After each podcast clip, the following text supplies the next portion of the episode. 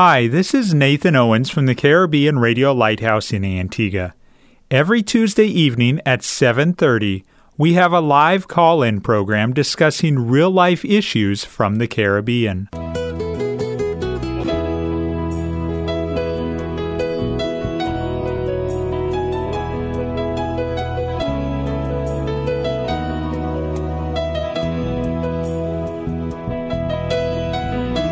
Sanctify them through thy truth. Thy word is truth.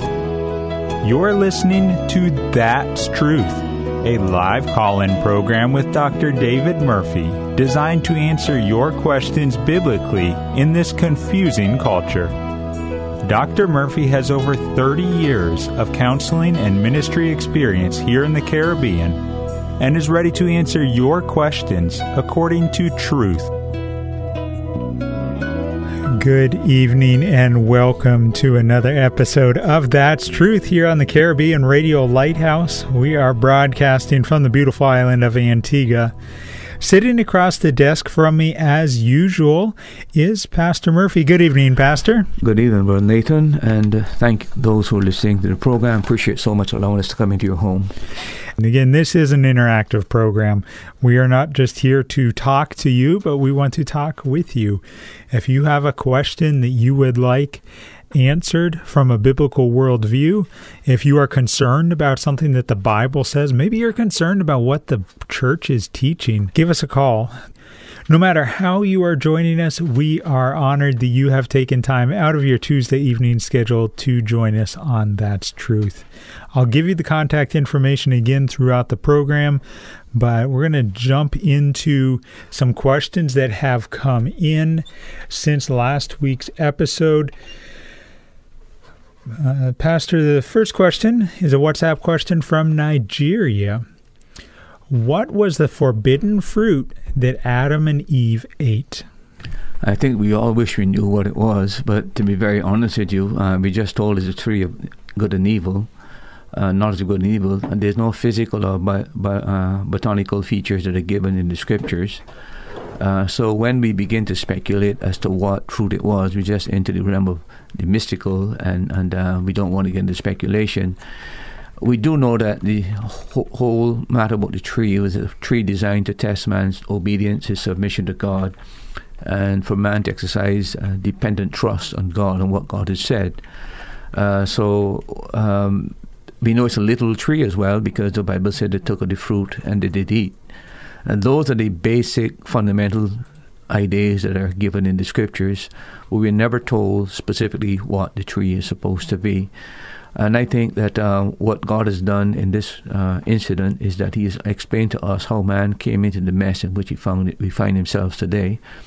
But it doesn't end with just telling man about how we got into the mess. It also tells us uh, in Scripture how we can get out of this situation, and that God has provided a way that we can be forgiven and pardoned, we can be restored to relationship with Him, and we can have eternal life through Jesus Christ, our Lord, by putting our faith and trust in His finished work.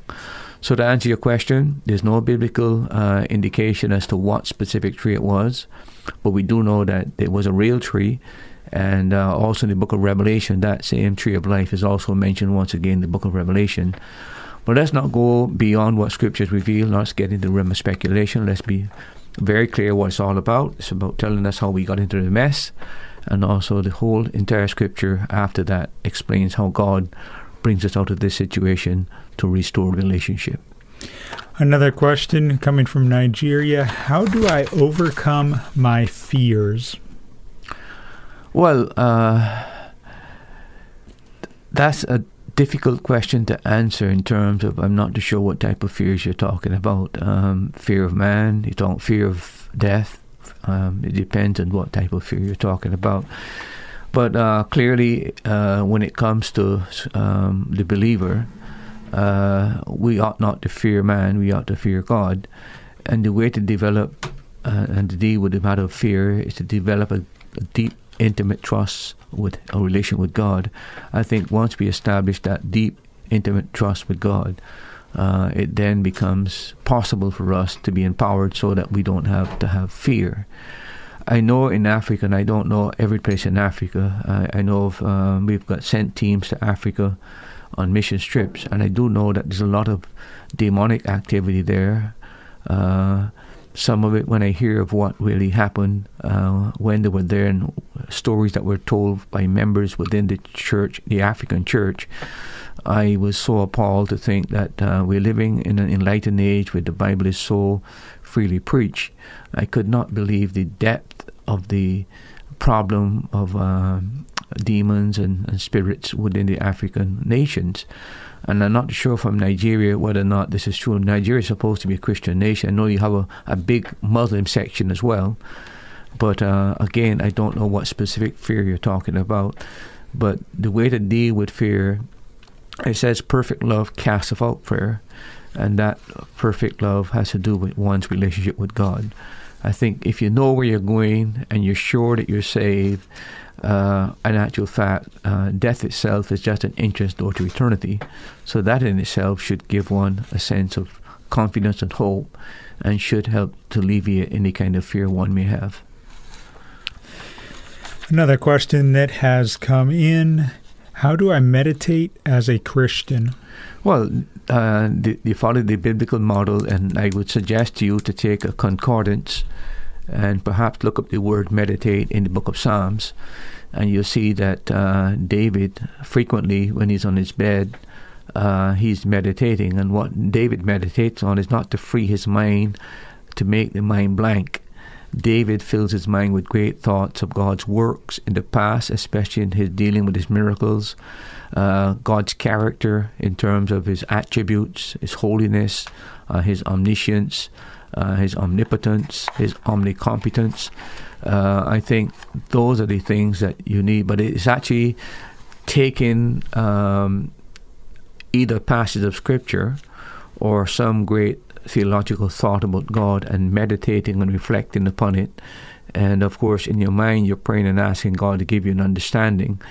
But meditation is not what uh, med- Christian meditation is not what you find in these different New Age movements and these different Eastern religious movements, which are designed to cause you to empty your mind, and somehow by empty your mind, you open your mind to be controlled by external powers in my judgment, you're exposing your mind to uh, demonic powers.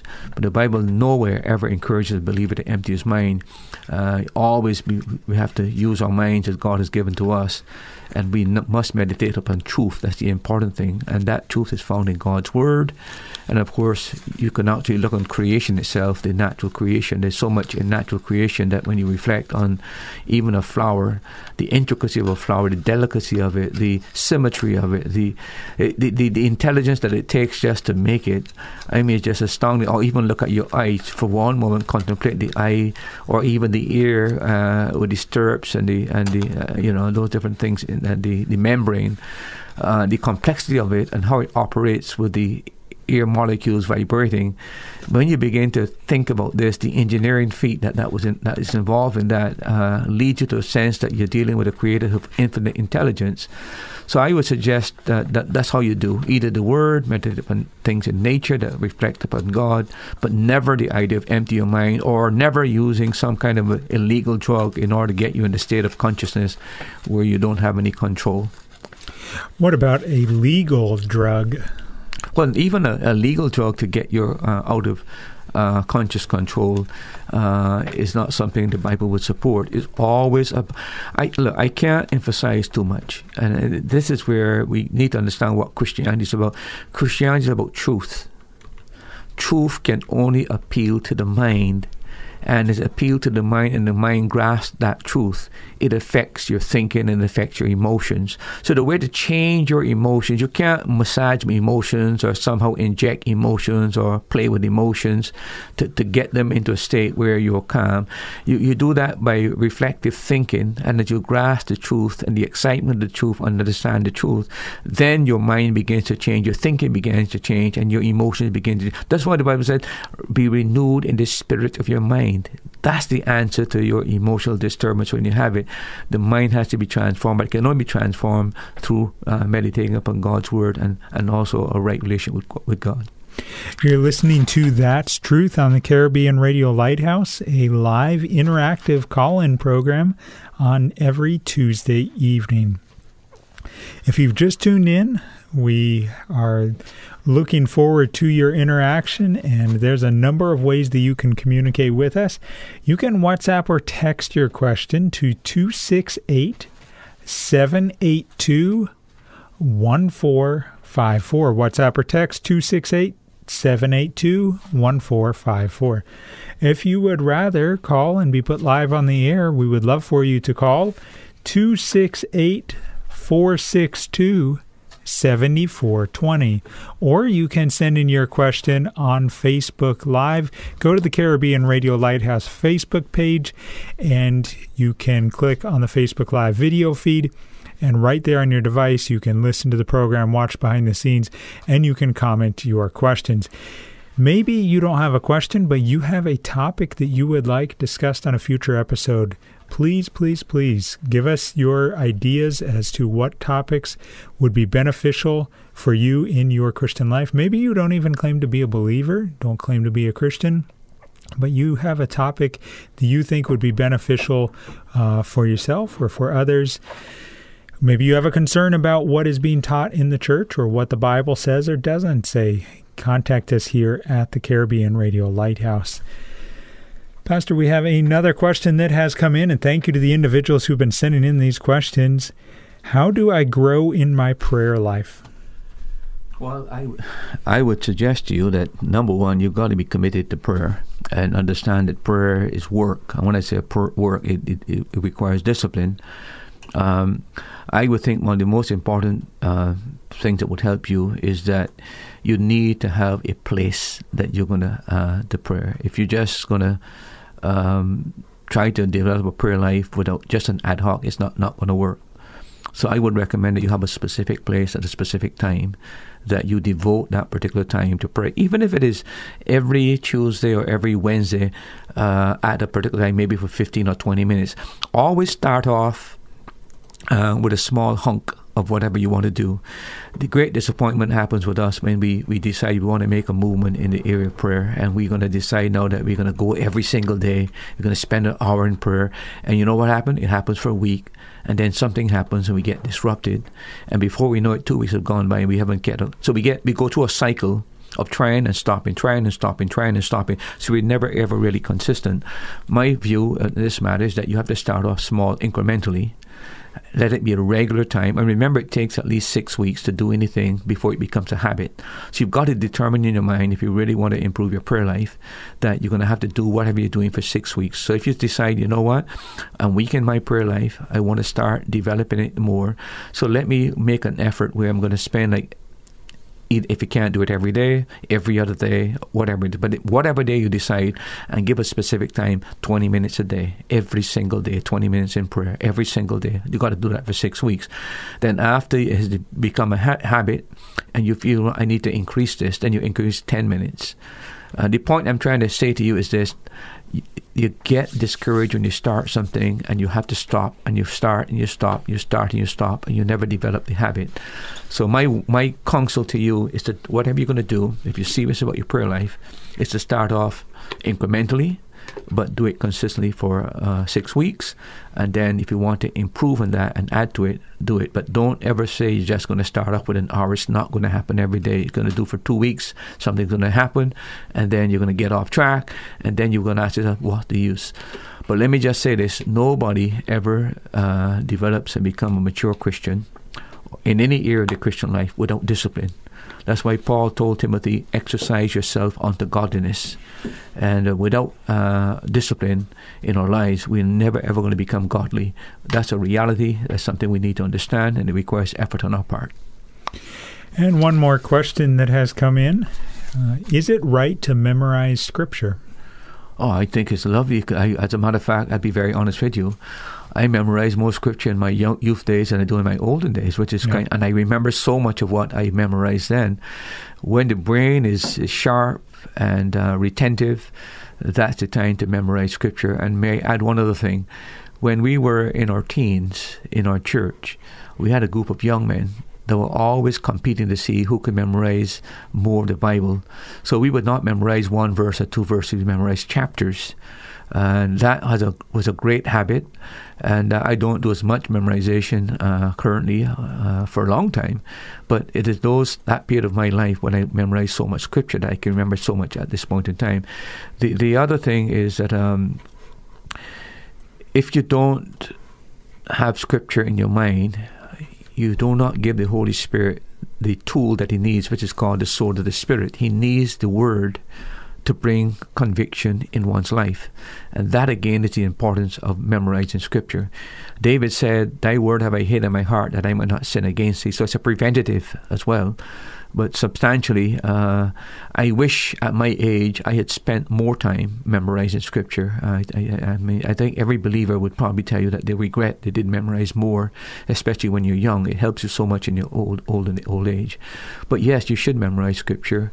And one thing that I used to do is uh, take a piece of card, maybe two inches by three inches, write the text on the one side and the verse on the other side, and you can put them in a with a with a, um, a rubber band, and you can be walking and flipping those cards. Just read it. You don't even have to memorize something. Just read it again, read it, and turn it over, read it, read it.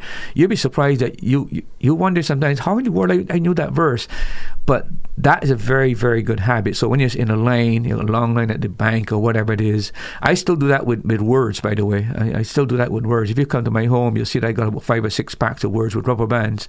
Every time I'm reading a book and I come across a word I don't know, with very few exceptions, I write that verse, that word on one side and I get the definition on the other side. And I don't sit down and memorize the meaning of those that, those words. When I'm walking or even in the van, you'll find I have a set in, in, in my compartment. I will be flipping those words just looking at the words and meaning, and you'll be surprised how it improves your vocabulary. But that'd be a good thing for your uh, memorization. If you don't want to write out the verse, if you can get an old Bible that somebody has discarded, and there's so many, cut it out and stick it on one side onto the card, and just put the verse on the on the outside, and you've got your verse there. You don't have to write it out if you don't have enough time to do it. But I think that would be a, a useful process to help you with memorization. Pastor, a WhatsApp question that's come from Trinidad. Good night. Where did the devils come from, and how do they possess individuals? Well, there's only one devil. There are many demons. many demons. So uh, uh, I know that even in the King James version, it, it, uses the word devils, but there's only one devil that is Satan, and then you got a demonic host. Well, the Bible tells us, uh, if you read, um, I think it's Isaiah 14. Uh, that has to do with Satan rebelling against God in heaven. Remember, Satan was the anointed cherub uh, he was the one that guarded the, the throne of God. And then the Bible explains that he decided that uh, he wanted to be like God. He wanted to replace God, quite frankly. And there are five eyes there. I will be like the Most High. I will ascend up into the north, whatever it is. But you will find it there that that's the act of rebellion. As a result of that attempt of rebellion, he also was able to mislead, a treasonous uh, rebellion against God. And you read in the book of uh, Revelation, it says that one third of the stars fell with Satan. And of course, if you read Revelation chapter 1, the stars are angels. So he was able to bring down with himself one third of the angelic host who rebelled uh, with him against God, and they were thrown out of heaven. And currently, the Bible says that they occupy the intermediary state between the third heaven and the atmospheric heaven. That's where uh, they currently occupy. But that's where demons come from. They're fallen angelic beings, and Satan is the mastermind behind, them, but he's the one that led the rebellion. So that's where we get devil and demons. If you have a question, you can WhatsApp or text it to us at 268 782 1454. Nathan, what's the there's another part about man uh, to the question. How do they possess individuals? Oh, okay. Yeah, look, demon possession uh, is uh, something that is still happening uh, today. It's real. Yeah, oh, it's very, very, very real. As a matter of fact, I think it's imp- I don't want to use the word impossible, but it's impossible for me to conceive of a person who does not believe that demon possession is possible because mm-hmm. it is something that is taught in the scriptures. You cannot read the Gospels without understanding the important role that uh, in terms of demonic powers and uh, the the battle that's involved between demonic powers and, and God and his and his uh, holy angels. I mean, you read the life of Christ, and he was again constantly casting out demons. The apostles was constantly casting out demons. It's a very real phenomenon. Uh, in terms of how it actually uh, people get possessed. Gen- well, can't say generally, but a lot of it has to do with transference there's somebody in the family, especially involved with uh, people who practice idolatry and uh, practice those kind of things. Paul makes it very clear that behind idols are demons. So people who are involved with uh, the occult, involved with black magic, involved with uh, spiritism, involved with uh, necromancy, um, involved with palmistry, uh, uh, anything to do with uh, that is that the Bible contradicts or the Bible condemns. When you get involved in those kind of things, it allows and opens a door into your life that you can become uh, demon possessed. And normally, people who are engaged in these activities before they die, they die such terrible deaths with pain and anguish and fear that normally there are to- virtually promised that if they were to transfer, and that means often laying their hands on people, and often it's done to a child when the child is very young and the, the child may not even know what has happened. But these things do happen, and that is what, the other thing, of course, is the illegal drugs. Anytime you free up your mind where you're not consciously in control of your mind, you've opened the possibility of a door to your mind so that demonic powers uh, can enter you. And that's my greatest fear today with all this, this use of drugs. Um, so I think that's another avenue that people who are involved in in, in uh, illegal um, drugs, etc., who talk about having a higher consciousness and, and their minds going blank, I think they're open to demon possession. And then uh, immorality. When you get involved in a lot of immorality, it opens a door into your life for uh, demonic powers to actually uh, possess. That's why you talk about unclean spirits.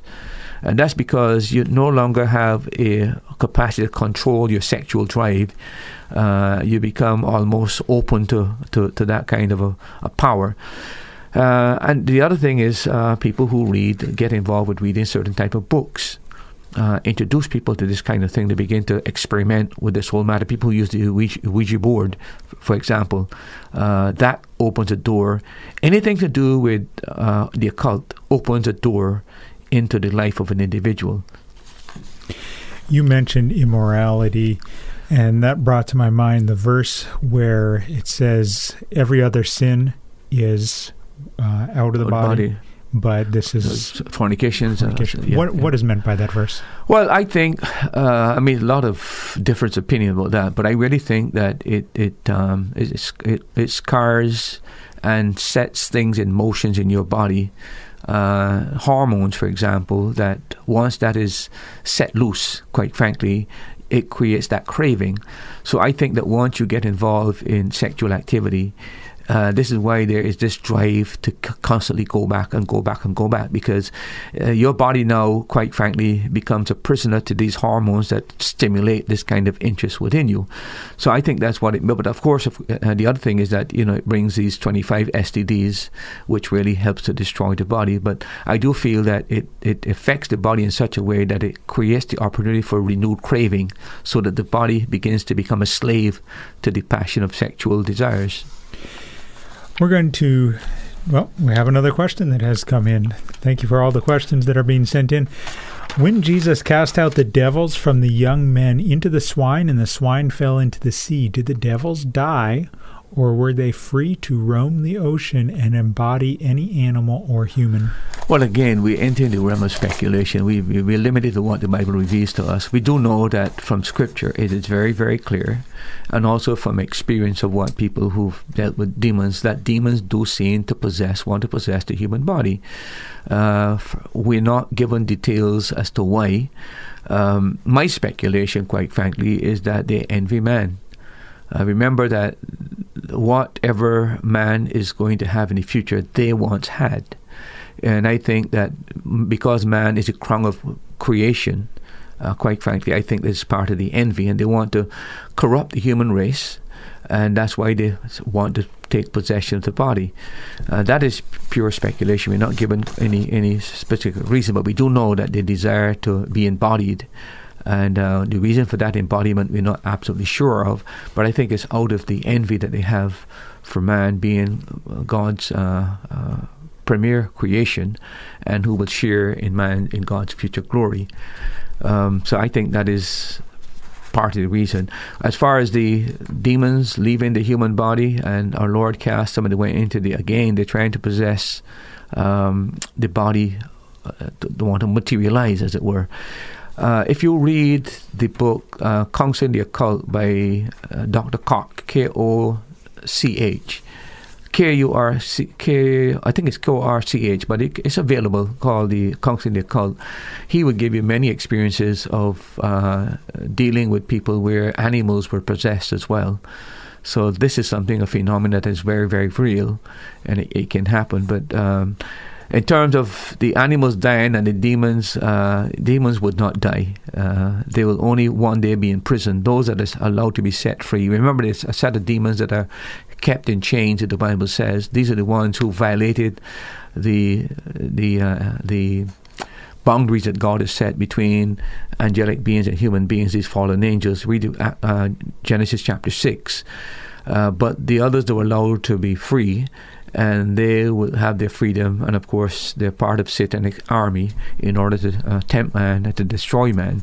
But they, they, were not killed themselves, and no doubt they would have gone on to try to possess not just other animals, but also try to possess other people as well. You're listening to the Caribbean Radio Lighthouse. The time on this Tuesday evening is 756. We are going to jump back into the topic we were discussing the last two weeks. And if you have a question, go ahead and send it in, call in, and we will go down the path of your question and then return back to this topic. The topic is providence of God, the providence of God. A very practical topic during this time of COVID, of so much confusion and uncertainty. Is God really in control? And two weeks ago, Pastor Murphy began talking through uh, what is meant by the providence of God, what kind of impact does this doctrine have. If you are interested in hearing his answers to these questions, you can go to a, the podcast. You can go to our website, www.radiolighthouse.org scroll down to the second large picture that you see. It's going to be a microphone right in the middle. There is a circle that says podcast. Click on that, and then you will see the latest episode of That's Truth podcast. Click on the link that says archive for That's Truth podcast, and then go to the last two episodes, and you will see an episode about uh, the providence of God. Last week, uh, as we wrapped up the episode, Pastor, you were talking about seven areas of governance, and those included God's control over nature, over the animal creation, over human history, circumstances. What about God's control over the whole universe? Well, there's several uh, things in the Bible that explains that God's control is not limited to any one particular aspect of uh, the world. He controls and manages everything, and the wisest possibility deals with the extent of his power. I think, um, let me perhaps ask you to read Psalm 103, verse 19 to 22. I think that particular uh, psalm explains to great extent God's rule over the entire universe. Psalm 103. Well, yeah, verse 19 to 22. Those verses say, The Lord hath prepared his throne in the heavens, and his kingdom ruleth all over all. Bless the Lord, ye his angels, that excel in strength, that do his commandments, hearkening unto the voice of his word. Yeah.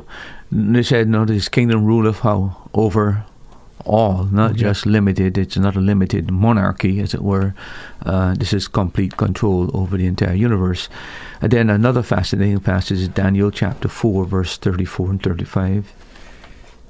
Daniel 4 34 and 35 reads as follows At the end of the days, I, Nebuchadnezzar, lifted up mine eyes to heaven, and my reason returned to me.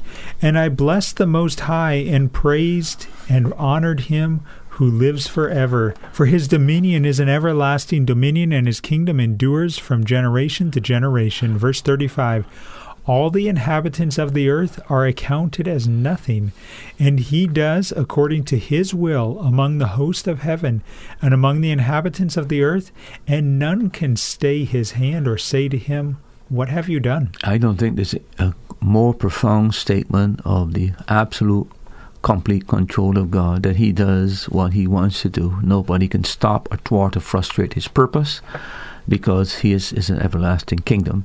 And remember, this is a pagan giving witness to the fact that uh, this is God's sovereign control because he himself had encountered is um, what God could do to a monarch when he was dethroned, uh, put out of society, lived like an animal for seven years in the wilderness and the forest until he lifted up his voice and acknowledged that God was supreme. And then his sanity returned to him and he was able to re- re- uh, re- be re enthroned. And that's his witness and his testimony. And then one other verse I think is, is, is Ephesians 1 11. The book of Ephesians, chapter 1 and verse number 11 says, In him we have obtained an inheritance, having been predestinated according to the purpose of him who works all things according to the counsel of his will. Again, he works all things according to the counsel of his will. In other words, what God has willed, what God has purposed will come to pass because every single thing uh, is headed in that direction. He's engineering and uh, guiding, directing everything towards this final end that he has predetermined will happen. So clearly, um, uh, from those verses, verses of Scripture, uh, there's no doubt whatsoever in terms of the testimony of witness of Scripture that God has absolute control of the entire universe. There's no aspect of this universe that God cannot impose His will or cannot engineer and move and, and uh, direct things in the affairs of this life. Pastor, a text message that's come in from Antigua. Good night. Could you please expound on Matthew 12, 32 and 33, where it says, the Son of Man versus the Holy Ghost? And I'll read those verses. Matthew 12, 32 and 33 say, And whosoever speaketh a word against the Son of Man, it shall be forgiven him. But whosoever speaketh against the Holy Ghost, it shall not be forgiven him, neither in this world, neither in the world to come. Verse 33 Either make the tree good and his fruit good, or else make the tree corrupt and his fruit corrupt. For the tree is known by his fruit. Well, in, in, the first case, the Son of Man is Jesus Christ, and He is the one who God has provided salvation through. So, uh, His purpose was coming to forgive man. So, any sin against uh, Him uh, will be forgiven because whole purpose was to forgive men their sin. The Holy Ghost or the Holy Spirit, which I prefer, um, is the instrument that brings conviction. And our Lord is issuing a warning there that the instrument of bringing people to faith is through the Holy Spirit using the conviction of the Word.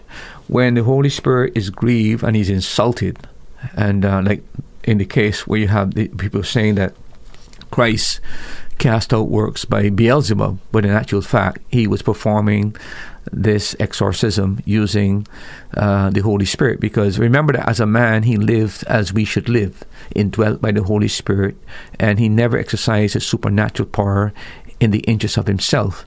So he's using the power of the Spirit to cast out these demons. These people are well aware, by the way, that no man spoke like this man. They're well aware that no man can do the things except we come from God. So he's very, very conscious that this is one sent by God. This is indeed the Messiah. He's fulfilled all the, the promises in the Bible in terms of the miracles that Isaiah talks about, in terms of virgin birth, etc., etc., and in terms of his teaching. So this is not that they're not aware that this, but the problem is how do you let go of your power when you've had the control of people for so long, they think you're the, you're the, super people, and now they discover the true Messiah has come. It would mean that you have to renege on your position. It means that you have to give up your authority, your power. And if you read the, the I think it's Matthew said that they crucified him, they betrayed him, or crucified him because of envy. And so they are aware of who this one is, but they cannot come to bring themselves to the point to acknowledge that this is the Messiah. So what they're doing now is trying to bring a charge against him that he's doing his demonic, his, his miraculous powers through demonic powers, and he warns them: the instrument by which you get saved is the Holy Spirit. He's the agent that God uses to bring a person to faith and trust in Jesus Christ. There's no salvation without conviction from the Holy Spirit, and He must use the Word. But if the means that you are converted you are now uh, denying those means and you're now perverting those means, you, you won't be forgiven. And by the way, this is something that God has stated. This is not something man has stated. And that's what God says a person who blasphemes against the Holy Spirit could not be forgiven in this life nor in the life to come. In other words, he's completely damned. There's no possibility of any kind of redemption for a person like that. And that's because he's done insult to the very spirit. That's the one that brings conviction so he can be converted and his eyes can be opened. And the, our Lord warns us against that. So there's nothing. Remember, the Son of Man came to forgive sin. So any sin against him, he's willing to forgive.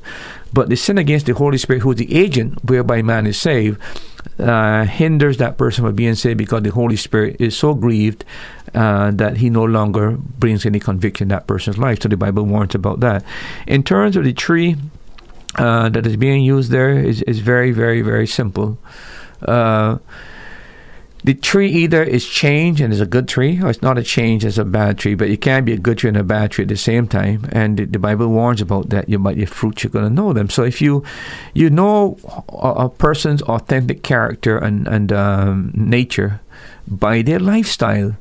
When a person, say for example, they're Christian and they're running around and chasing women, gambling and uh, uh, carousing around and dishonest at work, those people are not Christians there are professed false believers.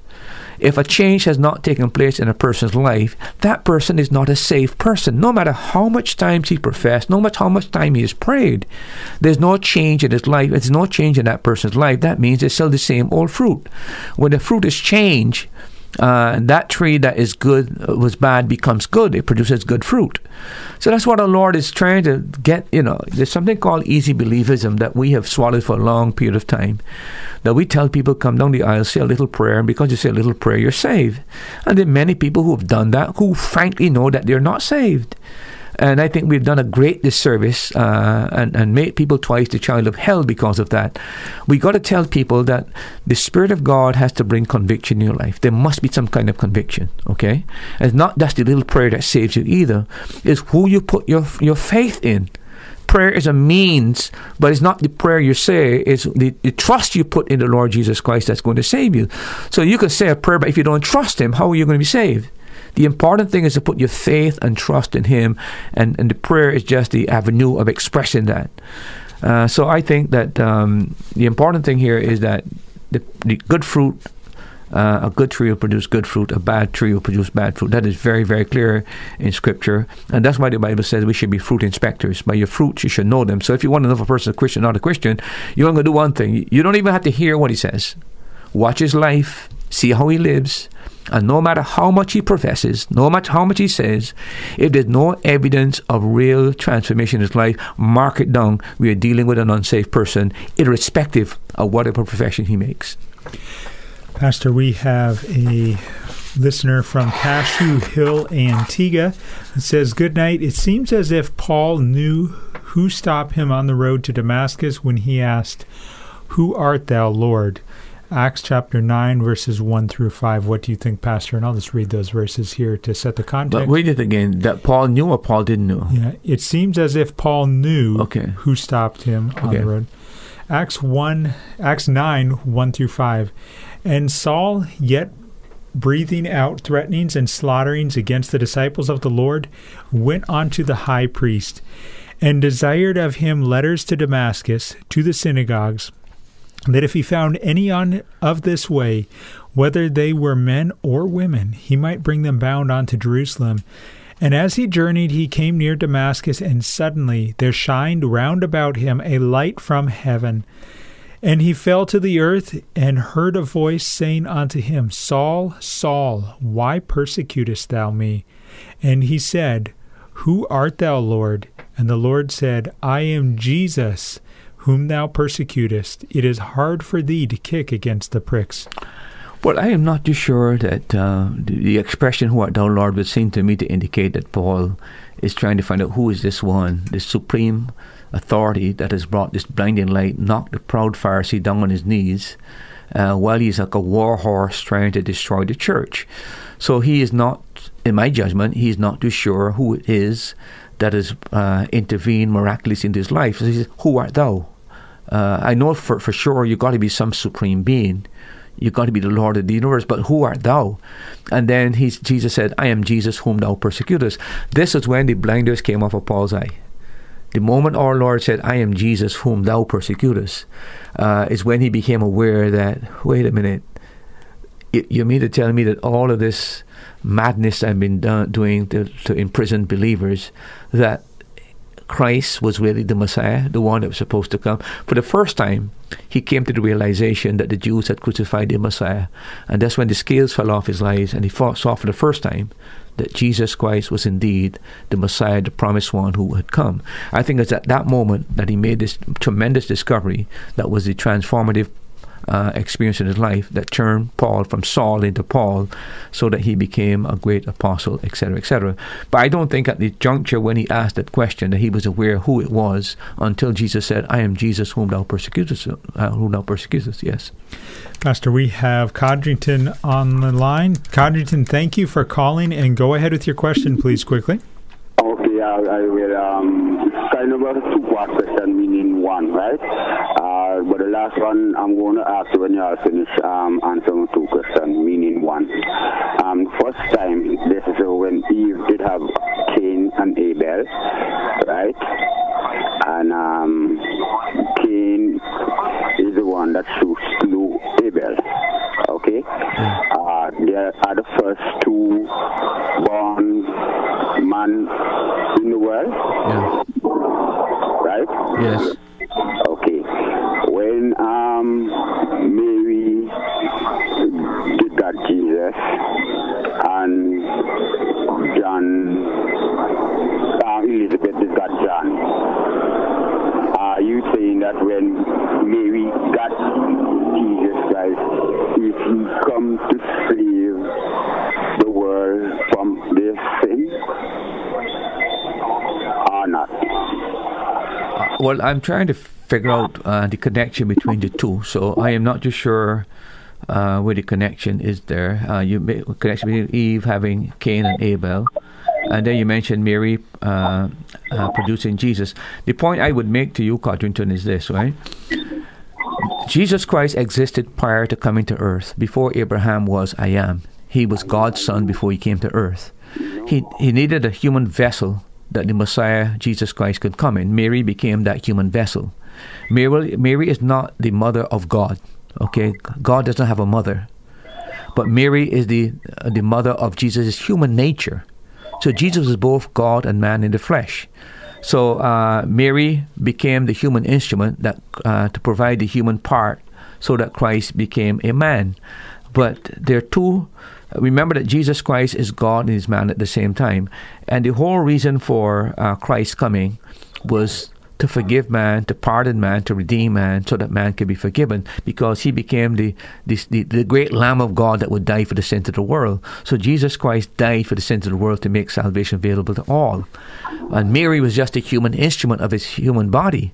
Uh, and that's why uh, the Bible recognizes her part in willing to submit so that the Holy Spirit could produce in her uh, the seed uh, of, of uh, the birth of Christ. She was he was virgin born through the instrumentality of the Holy Spirit uh, impregnating uh, Mary, so that she became um, the mother of Jesus. The, that is the human side of Jesus. I don't know if that answered your question. But, um, without no sin, she um, born Jesus without no sin, right? Well, remember this: that Mary was born in sin. She said she called God her Savior. So she recognized she was born with a sinful nature. All men are born, all human beings are born with a sinful nature. Mary was born with a sinful nature, but the Holy Spirit ensured that no sin was passed on to the man Jesus. He is the one that uh, supernaturally intervened to prevent sin from entering the nature of Christ. But Mary herself was a sinner. No question about that. She herself said that God was her Savior. If God was not her Savior, uh, she would never be a sinner. But the fact only sinners need Savior, and she said uh, uh, that God was her Savior. So there's no such thing as Mary's immaculate conception that she was conceived without sin. There's no such thing as Mary was assumed into heaven that she, when she died, she was taken directly to heaven and enthroned in heaven. There's no queen in heaven. The Bible is very, very clear. There's only a king, the Lord Jesus Christ, in heaven. And that's where the Catholic Church has done tremendous damage to the faith of so many people who are depending on Mary to help them. When in truth, in fact, Mary cannot help. The only hope we have today is Jesus Christ and Jesus Christ alone. Without Him, none, none of us would have any hope. Uh, with Mary, none of us will have hope, period, because she can't help us. Only Jesus Christ can help us. He is the only mediator between God and man. One mediator, not two. There's only one mediator that's found in the book of First, uh, First Timothy. Uh, you'll find that there. And uh, I hope, Mr. Codrington, at some point in time, the scales fall off your eyes and you begin to recognize Christ for who He is and put your entire faith and trust in Jesus Christ. And uh, just remember that Mary is not the one that's going to help you, it is Christ. If you've got Christ, you've got the door. If you've got Christ, you've got the way. If you've got Christ, you've got the truth. If you've got Christ, uh, you've got the life. If you don't have Him and you have Mary, you have nothing. Because without Him, nobody comes to the Father. You just, okay, just two seconds. And when you're done, come out the phone, right? Yeah. You have a um, mother that born Cain and Abel in sin, right? The first two men that born. Mary now have Jesus Christ. If she sin or not, she couldn't be sin. She, she would have to be pure to endure, um, to, to born Jesus Christ. And after Jesus Christ born now, every man that followed Jesus Christ became a Christian. So she actually the one that born Jesus Christ, and then when you go to Jesus Christ, so today right now, every man from him to the day they, they became a Christian again. They Yes, Mr. Codrington, Mr. Codrington, you're living a delusional world. You're not living a biblical worldview of what the Bible teaches. Mary is given no significance after the Gospels. You ever thought about that? You read, you read, the, you read the epistles. Find one place in any of the epistles where Mary is mentioned. Everything is about Christ. You are in Christ. You believe in Christ. You're saved in Christ. You're redeemed in Christ. You have eternal life in Christ. Not one single mention about Mary. Why do you think that is so? Because God, from the beginning, point. Look, if Mary was on planet Earth today, you know what she'll do, Mr. Codrington. This is the one. This is the one. This is the one. Forget about me. This is the one. This is the one. I am sure, absolutely sure, she was on planet Earth today. She'll point you to Christ and say, "You put your trust in Him. He is the one. I can't help you. He can help you. He is the Lord of the universe. He's the God of the universe. He is the Savior. He's the one that can save you. If you don't see that, sir, you will die in your sins and you will perish." And on, I, it would grieve me that you'll be living in, in a country like this where you've got uh, freedom of speech, you've got the radio broadcast, you've got an open Bible, and yet you hold on to a woman who can't even help you with not even to lift your finger, far less get you into heaven. It is very, very sad that the Catholic Church has misled people for so many years, and they are going to be held accountable to God for so many people that they're damned because they've put their faith and trust in a woman rather than put their faith and trust in Jesus Christ. It's a sad, tragic story, but that's the situation today, and uh, people need to open their eyes, get back to the Bible, follow the Bible, and forget the church. Whether it's my church or another church, if it's not teaching the Bible, forget those churches. Get back to God's Word. That's the only hope you have in Jesus Christ, and the only hope is God's Word. The church is not the answer, it's not the final authority. The Word of God is the final authority. That's what you need to put your faith and trust in. You're listening to the Caribbean Radio Lighthouse, broadcasting from the island of Antigua on 1160 AM, 92.3 FM, and online at www.radiolighthouse.org. Time across the Eastern Caribbean on this Tuesday evening is 819. We are glad that you are tuned in to That's Truth. It is a live, interactive call in program. And thank you, Codrington, for your call. Thank you for those who have sent in your questions. We look forward to your further interaction throughout the evening. Pastor, we have a WhatsApp question that has come in from Antigua. Good night. What is the sin unto death? If I'm correct, we aren't able, we aren't to pray for those who sin that way. Yeah. Look, that's one of the great mysteries that people, um, one of the parts of the Bible have not enlightened us. But we do know one thing, several things, for example. We do know that the believer in the communion service not showing proper respect in the way the communion is done, that the Bible says, because of this, some of you sleep, some of you are sick. So that is a sin unto death, quite frankly. That if we violate the uh, the sacredness of the communion service, and we treat it with complete disrespect. The Bible warns us some of you sleep, some of you are sick because of the manner in which you conduct yourself. So we know that that's a sin unto death. Um, so we, that, that's one of the things that we're sure about. The other thing that um, that I would say to you is that if a person repeatedly, um, the Bible says, um, hardens his heart, it's, the Bible says suddenly to be cut off. That is a sin unto death. So a person who has repeatedly been informed in Scripture, enlightened in Scripture, but continue to live a rebellious life and harden their heart, that comes to the point where uh, God said you've had enough, and the Bible warns that person should be cut off. That is also sin unto death. In terms of other details, we don't know in any. Uh, um, uh, we're given these specific sins uh, as far as that is concerned. Um, so I really don't have an answer to that one, uh, and I don't think the Bible gives you an answer. If you find it in the Scripture, I'd be glad if you share it with me. But um, I think sometimes we ought to be aware there are times when you quit praying for certain people. As a matter of fact, I don't have it off my off my uh, my tongue right now, but I can show you in the Old Testament where the Lord told Israel, uh, "Don't pray for these people anymore." Just don't pray for them, right? As far as God is concerned, that was it. They've gone to the point where God says there's no point of no return, and God has just given them up. And so prayer was useless. No way to pray for them any longer because of the rebellion. So there are times in scriptures, especially in the Old Testament, when that is mentioned. You can check your concordance and check out that that, that, that expression, not to pray for these people anymore. You see, it's there. So I would say those are two sins: um, stubborn rebellion, that is, a person becomes stiff necked, and um, hardened. Uh, that's and then also the, I mentioned to you the abuse of the communion service. The other thing is, of course, is a person who lives in continuous sin, like sexual sin. Remember the young man in in, in uh, Corinthians chapter six, where he's living with his stepmother. Chapter 5, uh, living with his stepmother, and the church, rather than cast this young man out of the church, they're boasting about how tolerant they are. Now, here's a young man living with his stepmother, sleeping with her having Paul says, you have among you something that even the heathen found repulsive.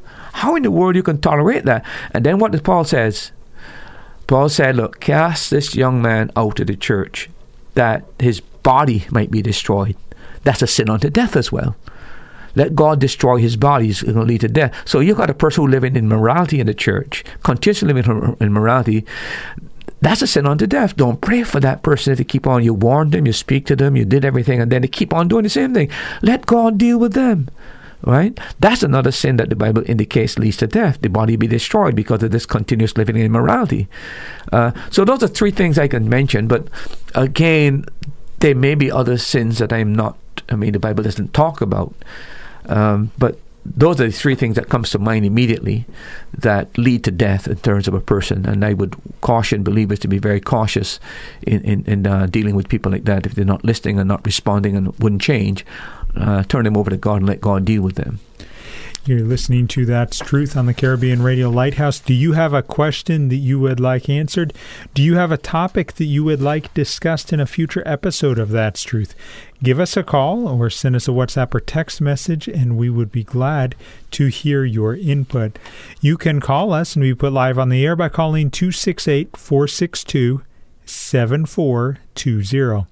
You want to WhatsApp or text us? Send it to 268 782 1454. You can go to the Caribbean Radio Lighthouse Facebook page, click on the Facebook Live video feed, and you can comment your questions or your thoughts or suggested topics right there on the comment section. They'll get passed along to Pastor Murphy in a timely manner. Pastor, we are going to pick up here and continue with the topic of the providence of God. You were talking about his control over the universe. Uh, I'll jump back to that in just a second. We have a WhatsApp question that has just come in from Antigua.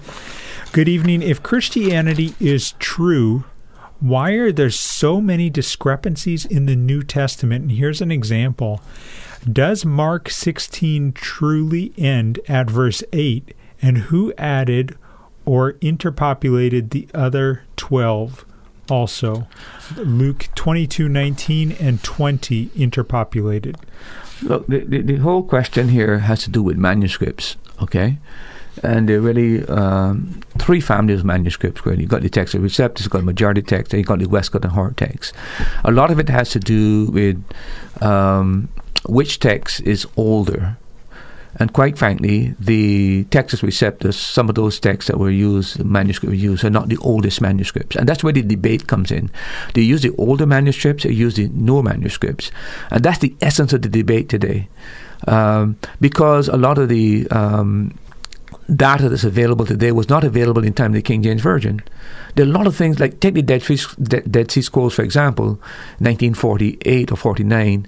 I mean, King James was translated in 1611, basically in that period of time. So there a lot of information has come up, a lot of documents have come up that uh, that uh, are older than the manuscripts used in the in the Textus Receptus, and that's where the debate is, quite frankly, and that's why a lot of the modern translations will stop uh, uh, include the verses that go after verse 8 in Matthew in Mark chapter 16 but they'll have a footnote at the bottom explaining to you that in some of the older manuscripts this is not there so that's that's the debate, and it's a, it's not a question of uh, if Christianity is true. I don't see where that. There's no other ancient historical book you can you can you can you can um, we can debate on this. You can bring anybody at all. There's no other ancient historical book with as much manuscripts as the Bible. They have over 5,000 New Testament manuscripts, not talking the Old Testament right now, uh, plus all different types. No other ancient historical book is as accurate and has as much uh, historical support and grammatical support and linguistic support as the Bible. If you can believe history, you can believe the Bible. Okay, uh, but the only the, the, the problem comes in there where, and they're trying to be very honest with you no, the, the verses that come after uh, Mark chapter 8 doesn't change any doctrine in the Bible. It's a question of whether or not uh, when the the the, uh, the manuscript was done that that was lost because it's older manuscripts that, that, that don't, don't, show that that was added quite frankly so to, to, to ensure that um, those who hold to the Textus Receptus, you include all of it. Those who hold to the Westcott and Hort text, it is mentioned, it's also included, but it's also a footnote telling you that uh, these verses do not appear in the oldest manuscript. They're being fair minded. They're not trying to mislead you or trying to pull the wool over your eye uh, or trying to push one set of man. Because if they did, they could have cut it off at verse 8. They included it so that you can see that in the older manuscript, those verses do not appear in the older manuscripts. That's all they've done. They're doing what they can do fairly. And uh, I, I, I don't know what else they could have done. But in terms of the veracity of Scripture and the evidence for Scripture, there's no other ancient historical book has got as much evidence as the Bible in terms of support and manuscripts. None what none by comparison by far. So if you can believe in any kind of historic like Tacitus or Herodotus or Josephus, you can believe the Bible. Uh, and if you can't believe in the Bible, you can't believe in history because there's more support for the Bible than there is for any ancient book in history. So. Uh, I just think it's being fair. I don't think it's a matter of um, that because they've included these verses, excluded that it's not a matter of truth. It's just that they're trying to say that you know these are this is what these are the manuscripts that God has preserved.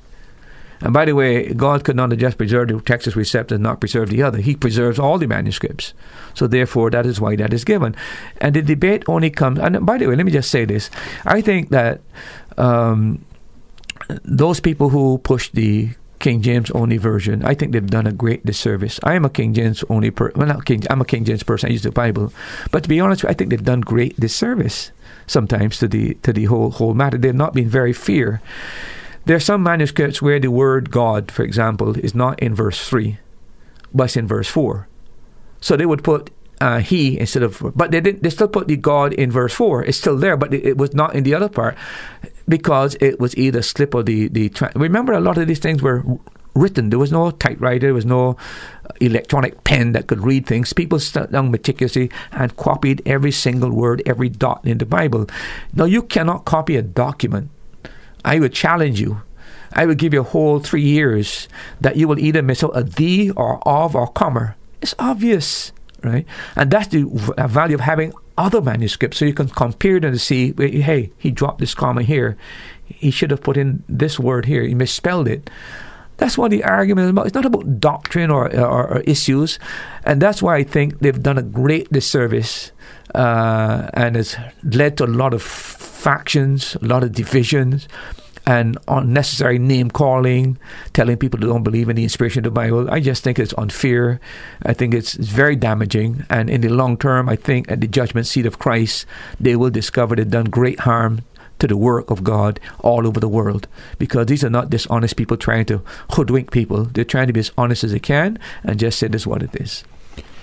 You're listening to the Caribbean Radio Lighthouse. The time across the Eastern Caribbean on this Tuesday evening is 8:30. Thank you for sending in your questions thus far. As we continue with the topic of the providence of God, Pastor, do you have any thoughts along the lines of God governing or influencing and directing the free action of humans? Well, we said that God's in control of everything, and if He's in control of everything, He is in control of some decisions decisions that people make. Quite frankly, He can influence those decisions. Some or all? Well, I'll explain it okay. uh, in better that there, there's ways that he influences by not doing something, allowing okay. it to follow. There are times when he intervenes to limit what the, what can happen. So to answer that question, everything is in control of God. But whether he, whether he directly controls or just withhold something, he's still in control because if he had intervened, it could have gone in the direction because he restrained himself. It went in the direction he wanted it. Mm-hmm. So in that, but again, it's not that he's violating the human will; he's operating within the laws of human will. This is what we want to discuss. The mechanics of how this works and the process by how this works is, is not, not very, very clear in the scripture, but uh, there are several illustrations that we show that God uh, actually controls and is involved in the free actions of, of men. For example, in Exodus chapter 3, verse 21, if you look there for just a moment, you remember um, when the Israelites were going to go out of Egypt, the Lord uh, told them that they will no, not go empty handed. And uh, he made that promise in chapter 3, verse 21. If you could just read that. Exodus 3.21 says, And I will give this people favor in the sight of the Egyptians, and when you go, you shall not go empty. Yeah. Now look at chapter 12, verse 35 and 36.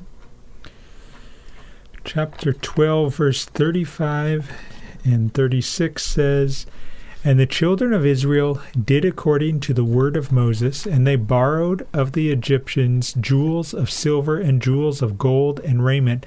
And the Lord gave the people favor in the sight of the Egyptians, so they lent unto them such things as they required, and they spoiled the Egyptians. Again, not a promise was made, uh, but this is a free will. This is not something he's not forcing the Egyptians to do it. Uh, they said he gave them favor and uh, they were able to give them so that when they left, they left uh, Egypt not uh, empty-handed. But again, the Lord said, "I would show, I would somehow move."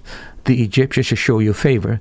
But when you read it in the passage, quite frankly, you see that the Egyptians gave to these people. It's not as though that they wrung their hand or whatever it is.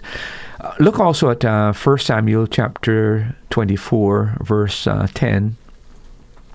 This had to do with David and Saul. You remember when Saul was in pursuit of David, and uh, Saul decides he's going to sleep, and he goes into a cave. It just happens that when he goes into the cave, guess what? David and his men are already in the cave. And David uh, can now smite Saul and become king. But what David does, he cuts off part of his the, the, uh, of his uh, the coat, and uh, he let Saul escape. But it's interesting what David and Saul said as a result of this event. First Samuel chapter twenty four verse ten. Behold, this day your eyes have seen how the Lord gave you today into my hand in the cave. And some told me to kill you, but I spared you. I said, I will not put out my hand against my Lord, for he is the Lord's anointed. Notice that this is a free will act of Saul. He's tired, he's weary, he goes into the cave. David said, The Lord brought you into the cave and put you in my hand, and I could have slain you. So notice a free act of, of Saul is perceived by David as God is actually the one who brought about this event. Look what Saul said in 1 Samuel chapter 24, verse 18. Same chapter verse. And you have declared this day how you have dealt well with me, in that you did not kill me when the Lord put me into your hands. Saul looks at it and it's a free act of Saul. He's gone into the cave. He's not even thinking. But Saul really, you know what? The Lord is the one that made me go into that cave, quite frankly, and influence. Uh, you know, in other words, he he's recognized that even in his free act, the Lord has something to deal because he would not have gone to that cave except the Lord wanted to go into that cave. Now, how that interacts, we don't know. But the fact is, this is a free will act of Saul, and uh, yet it is perceived both by David and Saul as God somehow intervening and creating the environment where David could have taken his life. Uh, so both of them are able to see God's hand even in this free will act of Saul in this passage. Uh, I think that's another good example.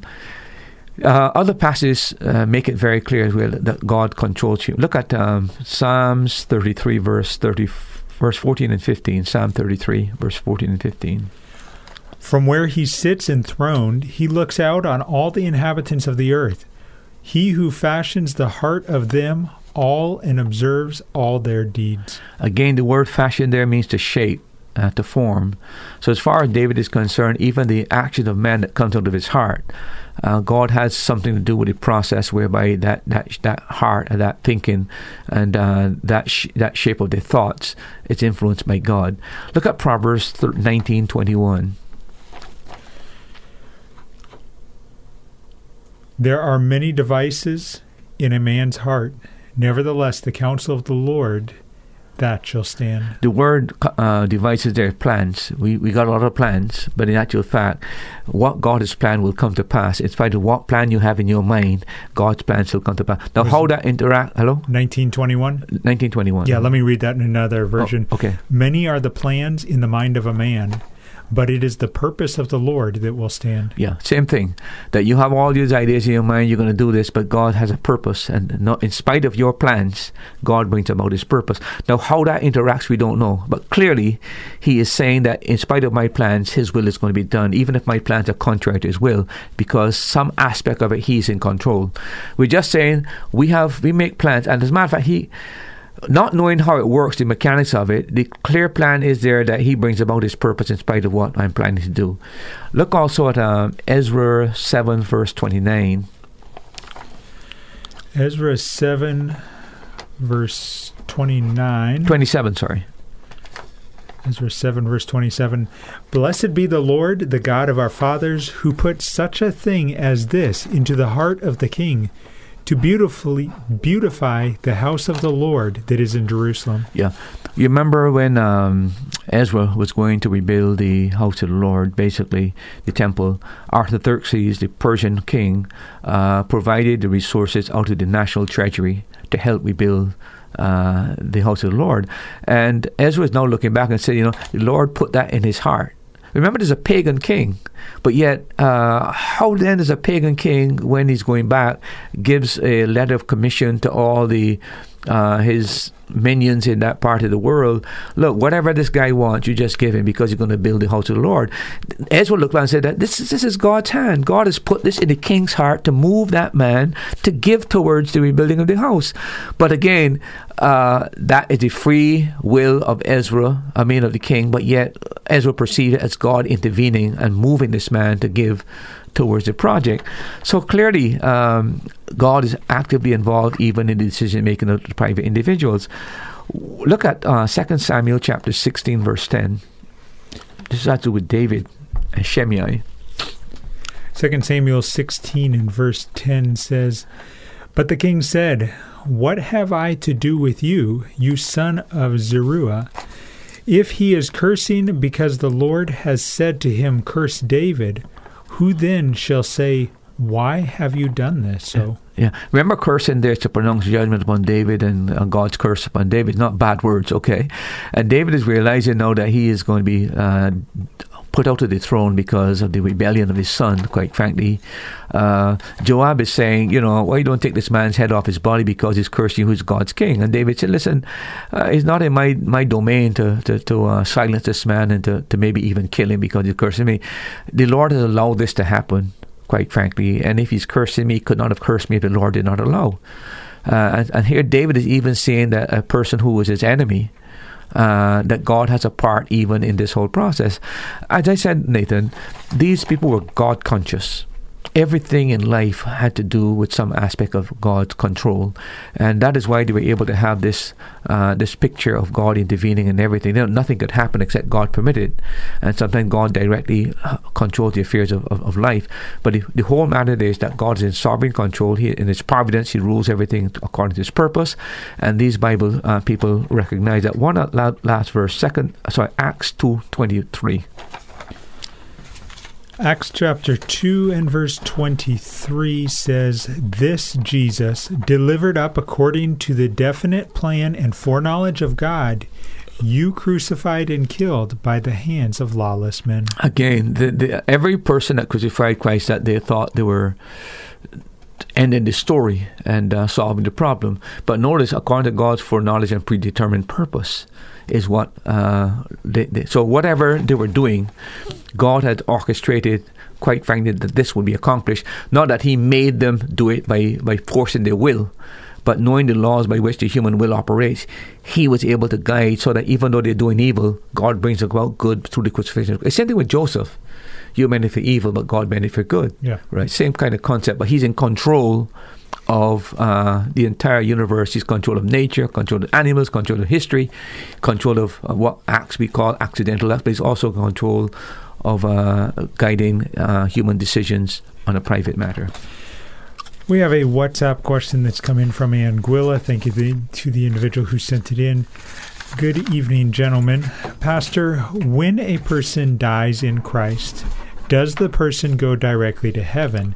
And when a person dies not in Christ, do they go directly to hell?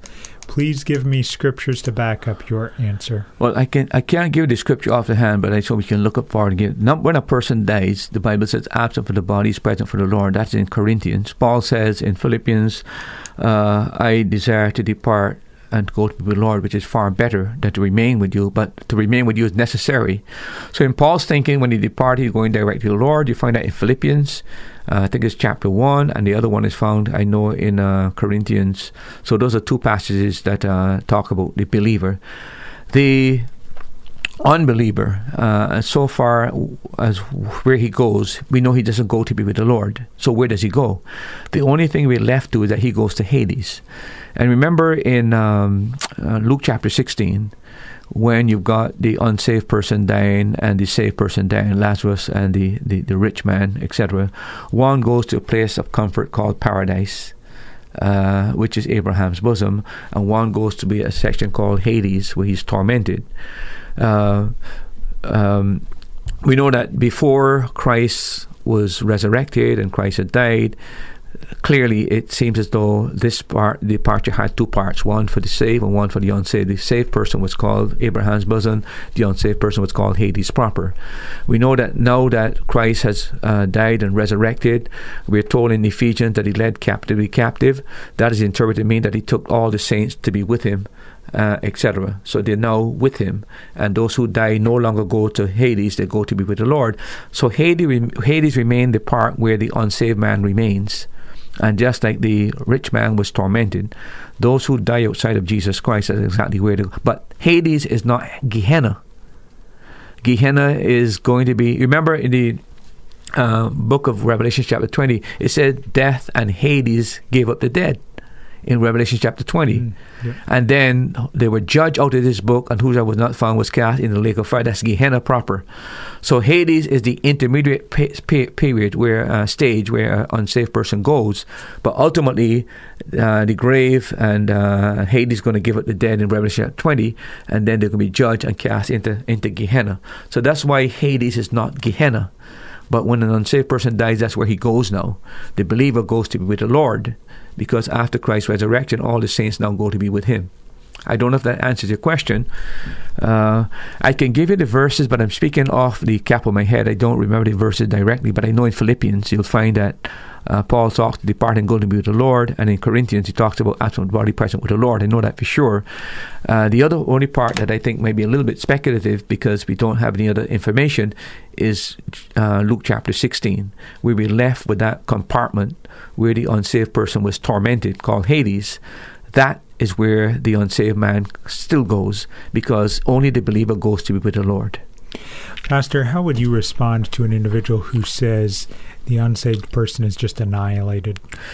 Well, all I would say to people is that read Luke chapter 16. You, you, you it's either the integrity of Christ is on this, uh, um, you're either querying that, uh, you're either denying biblical truth. So I think when a person makes that kind of a statement, it it comes down to the the integrity of Christ.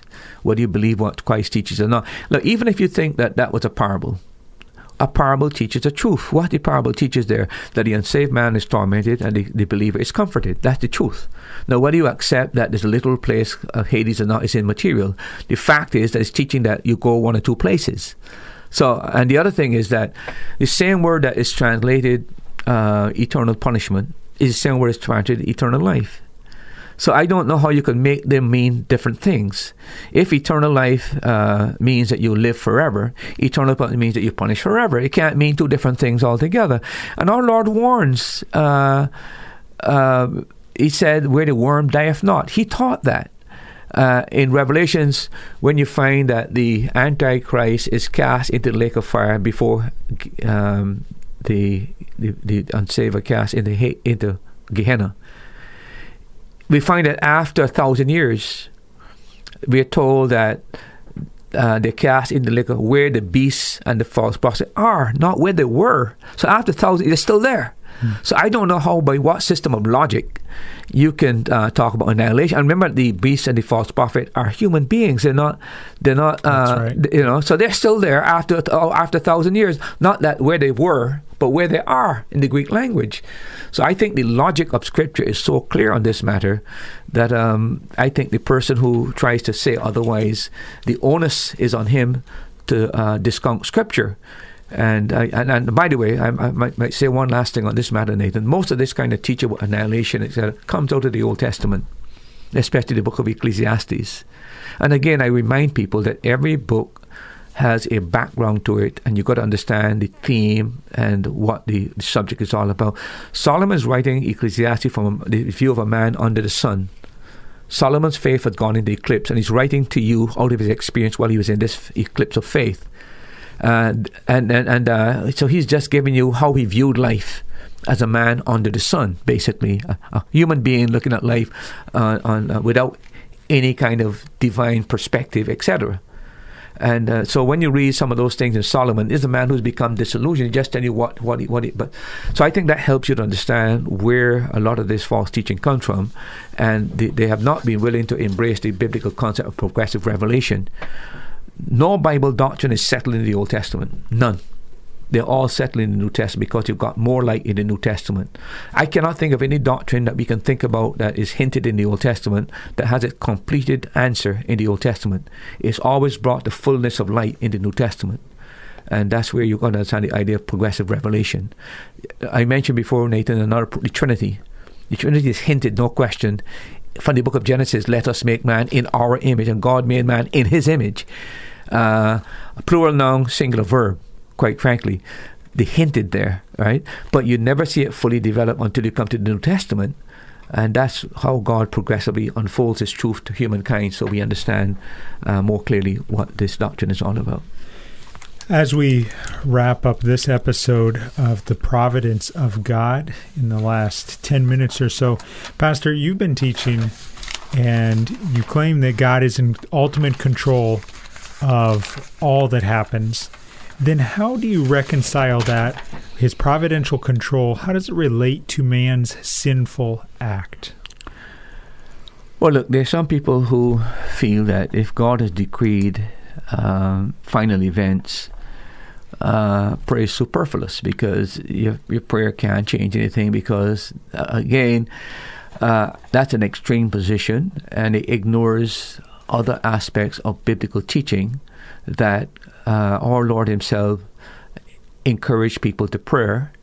Uh, and I, what God has done really is that in His foreknowledge, He has taken this interplay of His sovereignty and man's responsibility into the whole process of what would work out. I mean, He saw everything how it would work out. So I don't think that um, if God tells us to pray, And if in the scriptures it's very, very clear that prayer changes things and prayer brings about results, and even our Lord Himself uh, t- told us that men ought to pray not to faint, and used several other biblical examples of how importunate prayer, that is incessant prayer, not giving up, and keep asking and keep asking, that it finally brings some kind of an answer. Um, that is not contradictory to what the Bible teaches on these matters. Um, so God, uh, in His sovereignty, has established that He will respond to people who have a prayer of faith. That is a given. That if we pray, we can change things. The facts are, quite frankly, that God does some things only in answer to prayer. I repeat that He does certain things only in answer to prayer, and that's why uh, we need to pray. The other thing is that God also does some things without any prayer whatsoever. Uh, that's a reality. And there are sometimes when God does things in spite of our prayer. Uh, because the Apostle Paul, for example, prayed and never got that prayer answered. God said, you know, Paul said you know, he wanted the thorn removed. God said, it's not going to remove the thorn. So the reality is that prayer is, God asks us to pray, and God has um, repeatedly given us directions on, on, how to how to pray, and uh, He has decided to act on the basis of our prayer. So we can't uh, say because of God's sovereignty and God's providence, He took uh, man's responsibility of prayer and He has already taken that and factored that into what His plan would be because of His foreknowledge uh, uh, and so on. So I don't think it's a contradictory. It just is that God operates uh, according to prayer. God sometimes go contrary to with our prayer. It has to do with our prayers within God's will but uh, there's no contradiction between his, his providence and prayer. My, prayer is part of his providence. He's taken that into consideration. As a result of you doing certain things and praying to me, I, I will respond in a certain way. All that was factored in uh, from eternity because of his foreknowledge. So I guess to develop that a little bit further, uh, you were talking about how God's providential control relates to prayer, but if you have any other comments on that, and then why is there even a need to pray if God knows what's going to happen and God's in control? Again, God knows everything, but what God knows, He's already taken into consideration. Uh, he knows what we would do as well. Uh, we enter into a realm of, of mystery and speculation as well, as far as that is concerned. But the, re- reality is that take take the whole matter of salvation again. We know that God knows who's going to be saved. But we know that God in His sovereignty decided to save those who put their faith and trust in Christ. How that ultimately works, we're not sh- we're not sure. But we cannot in any way um, contradict one with the other. We've got to understand that these are two truths that are taught in the scriptures. Same thing, God is sovereign, God is control, God in His providence, He overrules everything in the interest of His final purpose. But He has incorporated into that itself this ministry of prayer, and He has told us that if we would pray and ask, we will receive, and uh, we can get results as a result of our prayer. That has been incorporated into His divine plan. His ultimate purpose will work out uh, but that doesn't mean that he cannot intervene. Let me use an illustration. Remember, he sent uh, uh, Jonah to Nineveh. Right. 40 days, what he said, Nineveh will be destroyed. 40 days. So God has already determined within 40 days you're destroyed. The only thing that can avert this destruction is what? Repentance. If the repentance and uh, fasting and so on. The people repented, and guess what? It took another 100 years before God destroyed uh, Nineveh. But again, it was the people's submission to God's authority that averted the tragedy within the, the, the uh, 40 day period. I think similar things happens with prayer. God has determined certain things will happen, but He has said if we pray, we can, we can, we, in a sense, we can intervene. It's still going to happen, but our prayer is able to effect some change that could actually avert this. For example, I think take America for example. To be honest with you, I think that uh, if America would ever come to the point of repentance and get back to God, I think its destruction will be averted. And I don't know for how much longer. I think if it continues down this path, its destruction is absolutely certain. The only thing that can save America right now, in my judgment, is a repentance, genuine repentance and revival. I think if that were to happen, God can with. Remember, in uh, go back to Sodom and Gomorrah when Abraham prayed, if there be 30 there, if there be 40, God said, if you know, I will not do it. And that's the same type of scenario I see when it comes to this whole matter of prayer. I'm thinking of the king. I don't remember the king's name right off, but he was told he was going to die, and he pled with yes, God. and he got an extra, was it 40 years or 30 years? yeah, I don't remember Yeah, exactly. Yeah, yeah, yeah. You're exactly right about that. The Lord told him, uh, uh, fix up your house, quite frankly, you're Yeah. going to die. And he he mourned and was sad and repentant, and God said, I'll extend your life. I think it's 20 or 30 years, I remember, but it's in the Old Testament. That's an example, again, that uh, our repentance, our prayer, God responds. It still means you're going to die, quite frankly, but it can avert the, the period of of of, uh, of when you're going to die. Quite frankly, these are things that the Bible makes clear about how the, this interaction works and what are the mechanics of it. We would like to get into the mystery, but we can't. So all we can do is, in obedience to God, do what God says and uh, believe His promises that prayer changes things, and we can get answers to our prayers.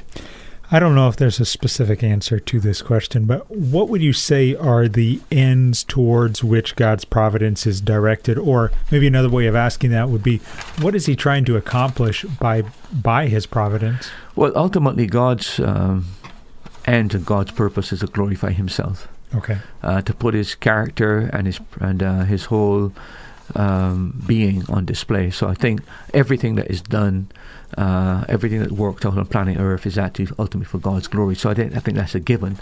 But there are other subsidiary purposes that God has in mind. For example, there's no question whatsoever that God governs this world in the interests of the happiness and the well-being of His creatures.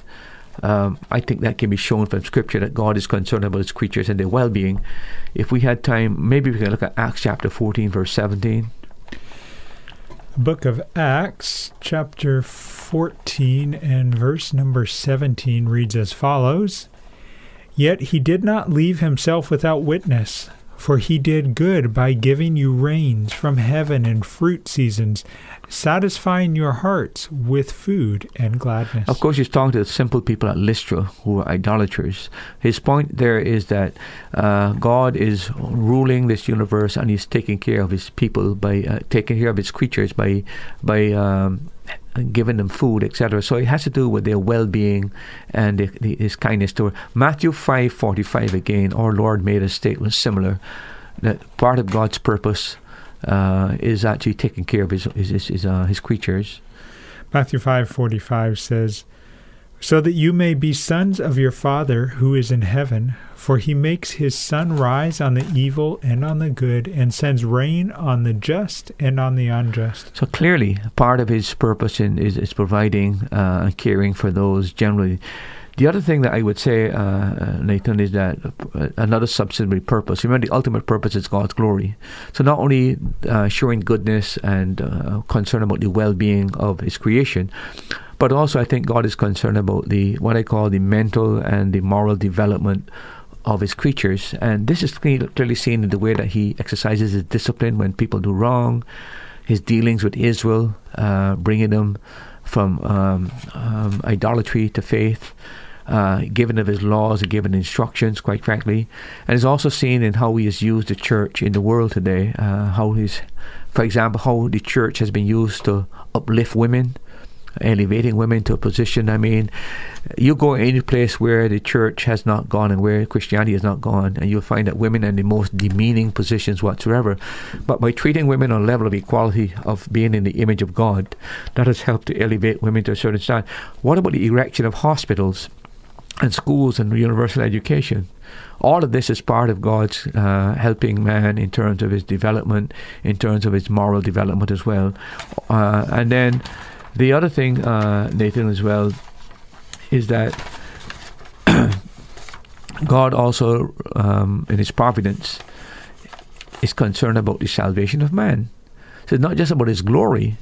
Uh, his salvation of humanity is one of His great concerns, and you find that uh, throughout Scripture. It was so uh, with Israel, with God would use Israel as a nation to reach other nations. And for the same purpose, today he's concerned about the world, and therefore he uses the church as a means of bringing people to salvation. So when you look at it, its ultimate purpose is glory, but there are other intermediary um, purposes they have the salvation of man, the care of his people and care of humanity generally, and also the moral and spiritual development. Those are four main areas I think that we could uh, we can talk about. What are some of the means or the ways that God uses in the exercise of His providence? Well, there's several things that we can talk about. Uh, first of all, the laws of nature um, are there to help guide creation according to God's plan. There's also the internal law within the human being, the, the conscience. I mean, imagine if you, the man didn't have a conscience and didn't have somewhere to control it, the extent to which you can do wrong. But again, that is part of it. Then the the uh, the back of his word. He uses his word as well as a means of conversion, as well as moral development of people as well. And of course, his Holy Spirit, which is the restraining power on planet Earth today. In the last 20 seconds, Pastor, are you convinced in your heart of hearts that God is in control of the world in 2021, COVID and all? I have no doubt in my mind about that, and I wish believers would come to that understanding because it will give you a great peace, a great calm, a great assurance, and above all, a great sense of security. Thank you for joining us for this episode of That's Truth. Be sure that you join us next week for another exciting episode. Thank you for joining us for today's program. We pray that the Holy Spirit uses the truths shared from God's Word to strengthen your faith. Now you've heard it. That's truth.